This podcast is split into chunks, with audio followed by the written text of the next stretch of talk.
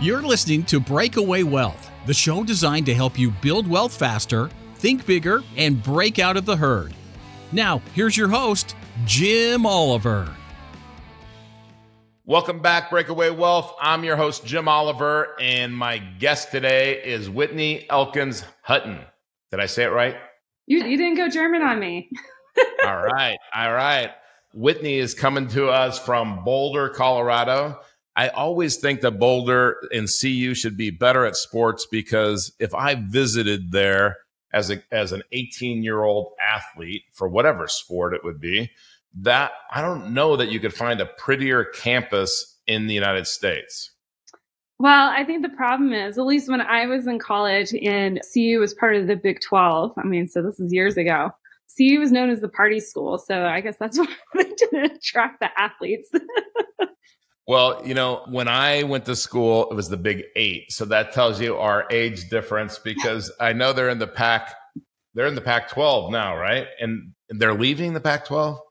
It's hard to. They're, they're somewhere getting their booties kicked by. but now you got Deion, Deion for football, so maybe it's going to be the like the McCartney or McCarthy days. I don't know. Uh, Deion uh, Sanders is the coach now, so our stadiums are full again. All right, so we won't get off track on CU football, and I've got a lot of friends. I lived in Colorado for 20 years, and my first, uh, um, I got some great lessons on life and business and and real estate in Louisville, Colorado. So, uh, um, not too far from Boulder. So I, I have a lot of fond memories. We could probably talk about that, but we're not here to talk about Colorado and Boulder and how beautiful it is. But we are here to talk about what Whitney is doing and some of the cool things that she's doing to help people and serve people and helping people break away from the herd. So, Whitney, just give us a little bit of background, introduce yourself, and tell us what you're doing. Yeah, so I'm the director of investor education here at passiveinvesting.com, and we are a private equity firm based in the Carolinas, and we focus on helping investors invest in stabilized cash flowing assets in the hottest markets in the United States, all growth markets. And we love multifamily self storage. And we're also really love express car washes. They are a high cash flow, low overhead, you know, operational investment. But we, the way we purchase it is that we purchase the brand, or actually we own the brand, we purchase the land, and then we also own the third party management company. So it's all in one vertical. And anyways, we also have a first position lien real estate debt fund, but that's what mm. we do here at passiveinvesting.com.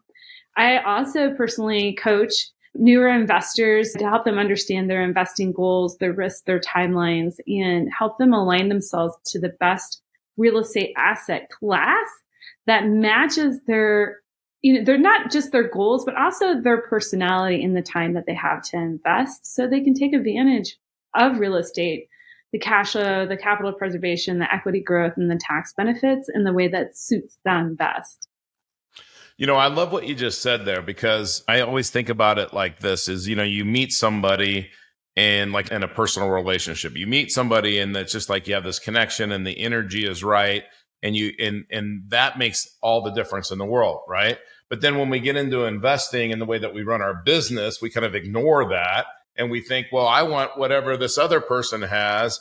And then it doesn't feel like this right connection and the energy isn't right. And you know what? The results are the same as if you go into a personal relationship with somebody that you don't have the connection with or the energy with. It's normally a disaster. So I'm not saying that it would be a disaster in the business, but there's a few things that I like about what you just said is there's so many people and we talked about and you do infinite banking uh, yourself is when people are looking at putting, and we have clients that are putting millions of dollars a year into their insurance contracts, and then they need to go out and do something with it. And they understand that, you know, now I'm going to do that with the insurance company's money. And they're just going to charge me an interest only loan at four or 5% with the companies that we're using. And I'm going to go out and make this money. And so I'm going to leverage, I'm going to spread, but in the 10th year or so, I'm going to put a dollar in, be able to put a dollar 50 into the investment. And uh, when I look at this as a long term thing, it's amazing. But what people need is what do I do with the money? And how do I trust the people that I'm putting it in and they're not going to lose my money? Because if I lose my money, then, and all of that. So I want to talk about that. But you said something about car wash. So last year, I attempted to buy a car wash and I got to tell you about it because it was in the parking lot of the Costco in Naples, Florida. And you literally get gas at the Costco and you look at the car wash, right? But it was full service, right? Full service car wash. And so my partner and I, we thought, you know what? These moms and dads that are got groceries in the back and they got the kids and they don't want to get out of the car. They want it to be automated, right? They want it to be uh, what'd you say? Self-serve? What how did you just well, we do express car washes but express, what maybe what yes. you're wanting is an automatic but yeah they just well express meaning you don't get out of the car right? Uh generally in express you don't yeah. Yeah. So that's what i'm saying is like the you have this great car wash but nobody wants to get out of their car. So everybody leaving costco i want every single person getting gas at costco to go through the car wash right yeah. And, and so, anyway, long and short of it, this guy's tax return didn't match his books, and we ended up not buying it. But I think I could have turned. It was about eight million for this car wash, and the reason is because of the land was worth about six point five, mm mm-hmm. and I think I could have turned it into a fourteen million dollar asset pretty quickly because if I put the express in there. So anyway, didn't work out. But talk to me about the maybe the economics. Let's talk about car washes for just a minute because I think there's a lot of people talk about RV parks and storage and all of these things that are going on.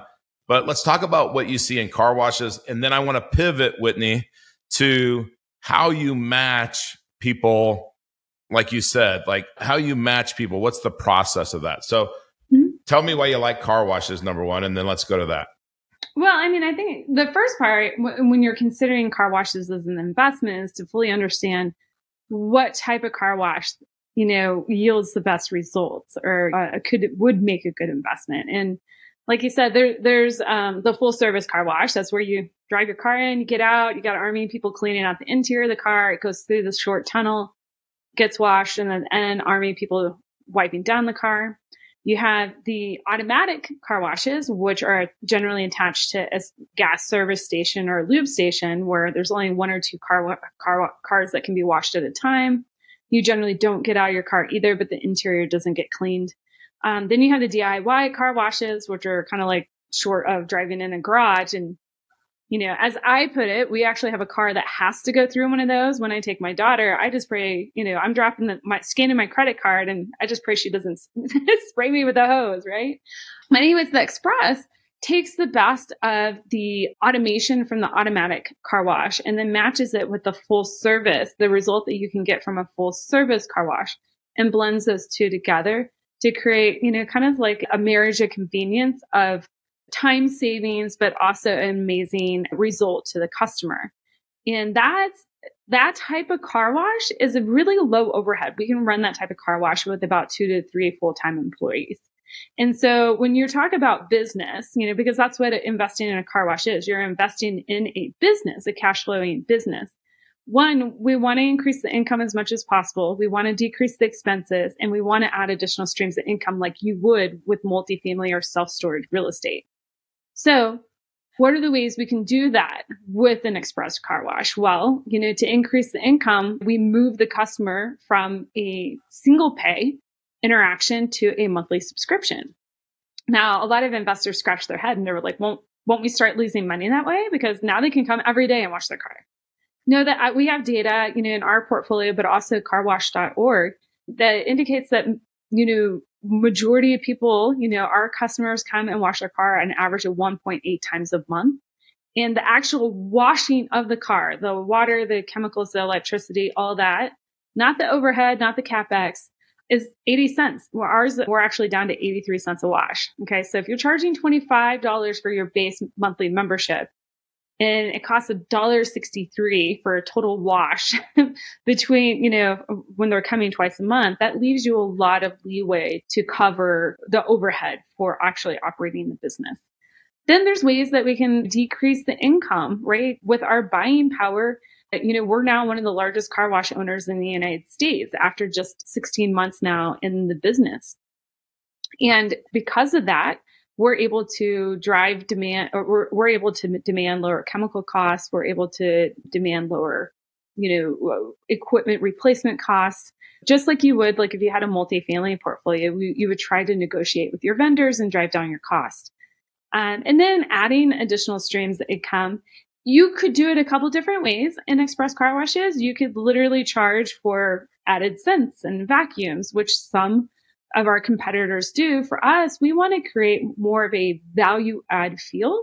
So again, with our buying power, we're able to drive down the cost of equipment for the vacuums as well as you know the free the scents and stuff like that and include these into the memberships to make the memberships more valuable so if somebody is looking at a membership at a competitor across town and it, you know, maybe it's $25 a month, but they want vacuums and scents and all that. Now their membership's inflated to $35 a month, but we can actually include that in our membership for $25 a month. You know, they now can see the value add there. So that's really what helps us stand out in the business. And one of the, my favorite things that we do at some of our car washes is that we have a pet wash in there. I have an 80 pound oh. puppy just about a year and a half. And there's nothing more annoying than getting your car clean and then throwing a dirty dog in the middle of your car. I love that. I love that. Concept. And it's not that much of a capex over, you know, uh, the equipment is just a few hundred dollars and you can tack on $5 a month to membership. You wow. Know? And, and yeah, you've got, hey, you know, you're wash. I don't. I hate washing my. Well, of course, she's 80 pounds, so she's a little big to get in our bathtub. But like, I, that's something I don't want to do. I'll go mess up somebody else's place to wash. Right. But that gives well, you like a little bit of nutshell of why we would do that. It's a high cash flow business. We buy the land associated with the business, so we're stabilizing the profit and loss statement. So as I say, we own the land, we own the brand, we own the third party management company. So we really control the end to end vertical there. We're not doing this through a franchise model, which has its own issues of whether the operator actually owns the land. Do they own the market share? Are they able to market, you know, through the entire area or do they have to divide it up with other people who own a place in the same franchise? You know, like if you owned maybe Bob's car wash, right? And you had one on the west side of town and had one on the east side of town, we probably would have a line drawn in the middle of the town saying, you can market to your people, I can market to my people, but we can't market across town. And right.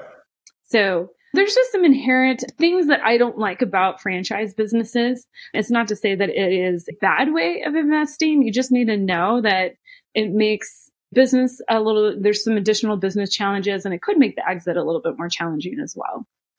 You know, there's a, you're right. It's also when you think about, again, I'm not discouraging people from exploring franchise businesses, but because I think, especially if you aren't experienced in running a business, they're going to give you billing, they're going to give you systems, but you pay for that and it does cut into your profitability but one of the things that I see is that people are marketing franchises as absentee, and businesses typically are not absentee. Now, mm-hmm. again, I say that with having over 30 businesses that I own, but I bring in partners. Operating partner is essential. And I think with any franchise or any business that you, you have to have that operating partner. I mean, they have to mm-hmm. have at least a little piece or have the potential to earn a little piece people ask me how do you do that? and stay absentee and it's very simple. It's, I, mean, it's I guess it's simple. You hire really good people and you overpay them. I mean and when i say overpay them you pay them very well. And you give them an opportunity to act like an owner and be an owner. So that's a simple formula but simple simplicity is elusive. Finding the right person is still elusive. I love what you said about what i wanted you to hit on because i don't think very many people realize is that 80 cent point is everybody can do the math. If somebody's coming in twice, if, if you're, if you, if your cost is a dollar 60 and they're paying $25 on average, and it's kind of back to the, like the gym model, right? Is, uh, you know, that's the I, I oh. used to run the the Gold's gyms in Kansas City in in the 80s and mm-hmm. would never want to be in the gym business. That's just me. But I do want to be in the car wash business because it's not as labor intensive as the gym business. There aren't all these other risks and everything else that you have in the gym business. And the gym business is like, hey, you know, who's got the it's it's just that's a, it's a tougher business. But that subscription or membership is key because mm-hmm. I really think that that's such a cool model. But what I really like about what you guys are doing is let's say somebody's a doc or they're a well paid W 2 employee, but they're still exchanging time for money. So they can't really go, hey, I'm going to start doing infinite banking and I've got a million dollars to go put into something and I'm going to learn about multifamily and then I'm going to do that. That's normally not what you're going to do in your 40s, mm-hmm. 50s, 60s, and beyond. And so what you need is it's who, not how. Don't try to figure out how to do it on your own when you're at that position in your life. Figure out who you can partner with. And it's like any other business. I put money in, I earn this, it costs me this. Is it profitable? It's just math, right? Mm-hmm. So, talk about how people would work with you and in your company and who's a good fit for your company. Yeah, absolutely. Well, you know, I, I think when we talk about profitability, because that's what investors are looking for, especially if they're using like a you know infinite banking policy or something like that. What's beautiful about express car washes is that an express car wash can handle 450 to 500 car washes a day or more, depending on the length of the tunnel, right? Yeah. Whereas if yeah. a full service gas, you know, full not gas station, but a full service wash, which I know a lot of people are marketing those too, I mean, yeah. they're maxed out, you know, with a high employee overhead, probably like around 200 washes a day. It's really difficult for them to scale past that point.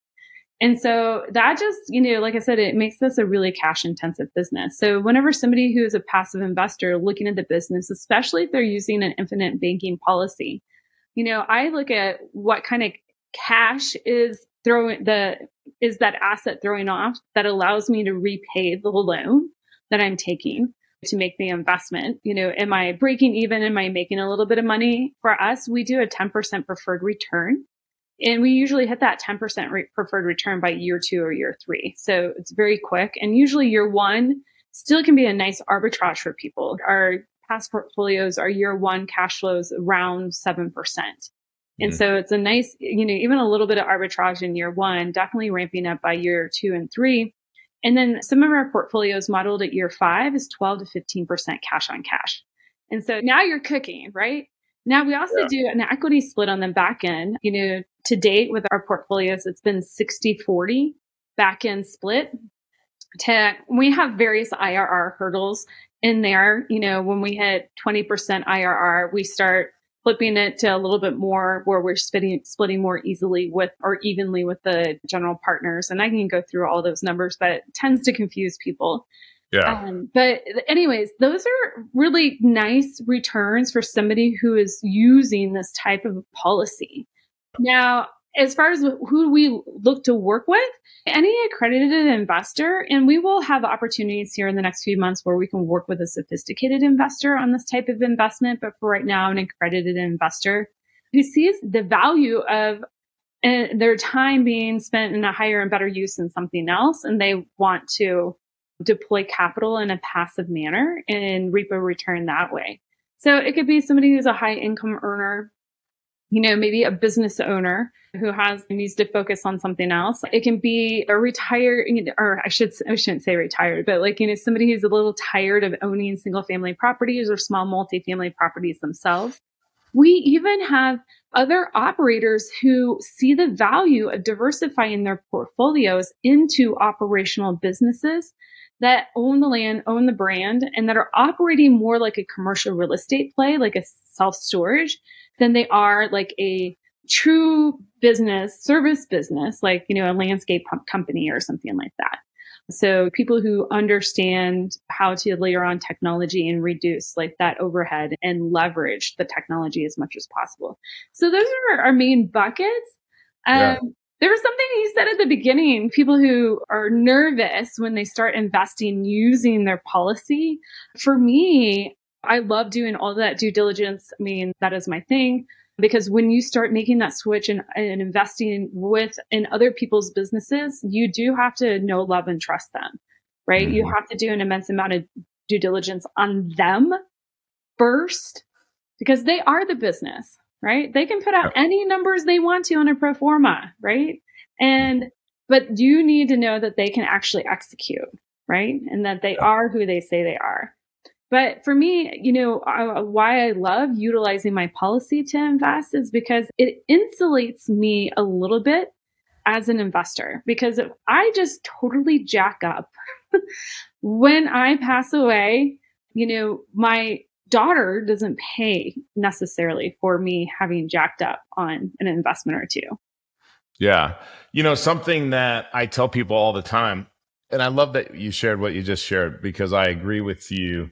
To me, I give this example, but I bought this electronics refurbishment company in Nebraska and I did it on an earnout basis. But then I found that we had this old inventory where we sold off all the old inventory. And basically, I put like $75,000 down on this company, was all.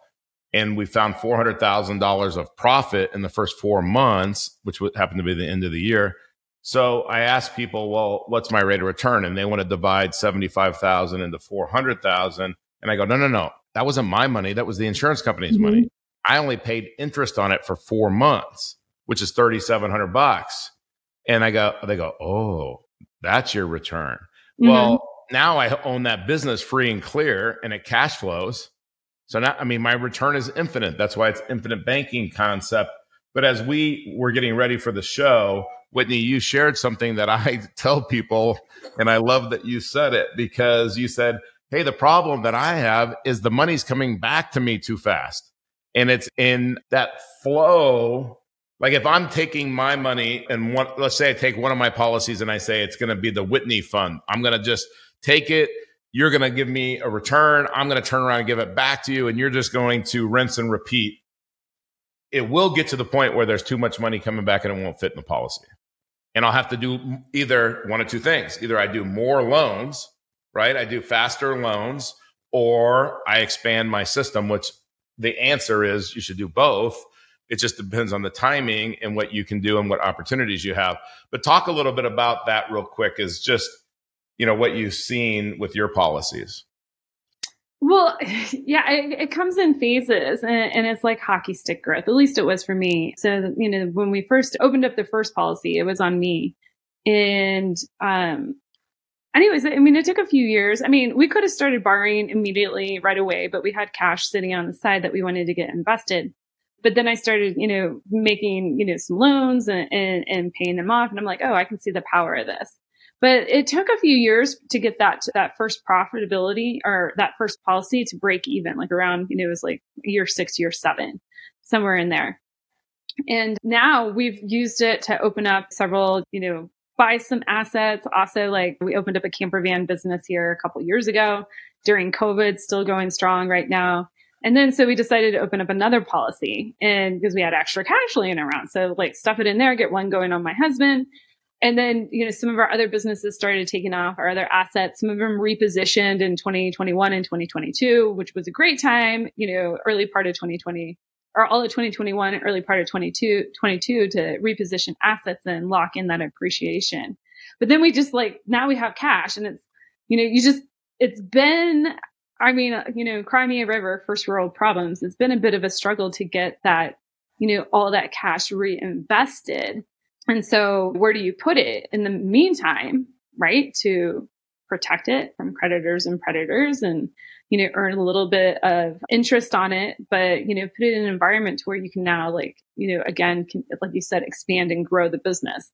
And so it's been a balance, you know, trying to to get that all figured out. But again, it's a nice problem to have, but you know, I think it's hard. Leave you know, even for people that I coach one on one, it's a little hard for them to see themselves having that issue in just five to seven years. I, and you know what? You said a couple things. One, it is thinking long term is hard for people sometimes anyway.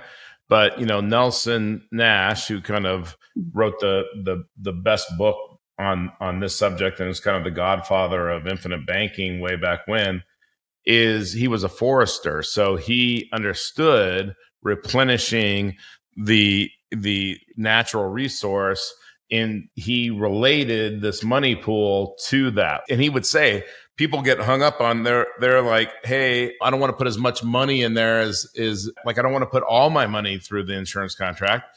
And he would say well you put all your money through somebody else's bank and then they go use it like i want you to do. And so it's a mind shift and a paradigm shift. And anytime that we do that it's hard because you know we could probably talk about habits and forming new habits and everything else for hours but it is new. But i love what you said because I tell people, you know, my biggest problem is the money's coming in too fast and I need to find opportunities all the time. And there are times when I do and there's times when I don't. But guess what? I can just hold the money in there. I can expand my system. I can do a lot of different things. Whitney, okay, as we kind of wrap up here, and I really appreciate it. I, I really, first, before I ask these couple questions, how do people engage you? How do people find you, learn more about you? Yeah, absolutely. If you're interested to hear more or learn more about what we're doing here at passiveinvesting.com, you can go to passiveinvestingwithwhitney.com, and that's a landing page on our website. In there, I've got some free goodies for everybody, you know, an ebook on passive investing made simple, and you also get access to my calendar. And I also work with people uh, on oh one at ashwealth.com. Awesome. Awesome. Okay. So Whitney. You've obviously broken away from the herd. You live in one of the most amazing parts of the country, and I never would have left there if we had Zoom back in 2008. But that's a whole nother story. What's the best advice that anybody's ever given you? I think everybody's probably expecting me to say something in relation to real estate, but I think for me, it was in my 20s. I was playing ultimate frisbee and at a very high level, at the national level, and one of our coaches was like, hey, you know, Whitney, you would catch more flies with honey than you do vinegar. And it was just something that landed with me because I didn't realize how I came across sometimes and how I was relating to people. And I've taken that comment forward in my life and, and realized that, you know, really what they were trying to say to me was just like build relationships with people yeah. and really deeply care and serve. And then it will come back to you. You know, you said no love and trust uh, Lou Holtz used to, I mean, he, he's probably still doing the same talk, trust, commitment, love. I mean, it, it all comes down to the same thing is it's relationships, it's connection, it's having the right energy and, and finding that person. So that's why I like, I like everybody in the audience to get to know people like, Hey, you know, book a time with Whitney and find out if this is right for you. All right. Last question if you could only retain the knowledge that you've received from one book that you read, what would it be? For me, it would be the one thing by Gary Keller and Jay Papasan. That that's been one of the more transformational books in my life. There's obviously like amazing business books out there, but for me, that was, and I read that book every year. Like everything, every year, I take away something from it. But it's been an amazing pivot in my life to focus on priorities and um, you know look at a different way on how I spend my time and energy. Uh, and, and, just uh, every year, my lens sh- in which I read it through shifts a little bit. And so, yeah, that would be the book for me. You know, you said something really important. Is I think that again, when I was coming up in business, there was a sales trainer, Tom Hopkins, and he would say a champion goes back to the basics once a year. So when you have these pillars of knowledge in your life, if you go back to them every year, it's kind of like football players. They go back and they do blocking and tackling, right? I don't know how to play ultimate frisbee, but I assume there's basics, right? Mm-hmm. That you go back to. And if you don't do the basics right, it's hard to get good results, right? Mm-hmm. I mean, but so I, I love that and going back and just focusing on that. Whitney, I appreciate you being on the show. Thank you so much. And I really am intrigued by what you and your company are doing and not only the coaching thing, because I think the coaching, I tell, you know, everybody knows part of the secret of success is find somebody that knows what you has what you want and do what they did and get them to coach you. Everybody has a coach. Anybody that's smart has a coach. Tiger Woods has a coach and he's the greatest golfer of all time. Mm-hmm. And guess what? His coach can't And I don't, and I, and I don't want people out there that are saying, I'm making millions of dollars a year. I don't need a coach. You still need a coach. Tiger Woods is the best golfer of all time. He has a coach. So you, you just need to sh- somebody to help you process things. You know, that's good at processing, good at decision making, but also good at showing you your blind sides. Yeah. And where you might not be fully seeing the full picture that will help you break apart those big assumptions that you have in your life. Yeah. Um, so that that's the, been the miracle for me, like with coaching. So. No, that's cool. I agree. So, Whitney, thank you so much for being on the show and Breakaway Wealth. We're going to end this show like we do every show with the incredible words of Earl Nightingale and the strangest secret. Take it away, Earl. Here's the key to success and the key to failure. We become what we think about. Now, let me say that again. We become what we think about. Once again, thank you so much for taking the time to hear what was shared on today's podcast. If you are looking to discover new wealth building strategies, then go to community.createtailwind.com. That's community.createtailwind.com to join our free online community and get access to free courses and in depth training videos designed to help you build wealth and break away from the herd. Click the link in the show notes to access the community today. Thanks again for listening.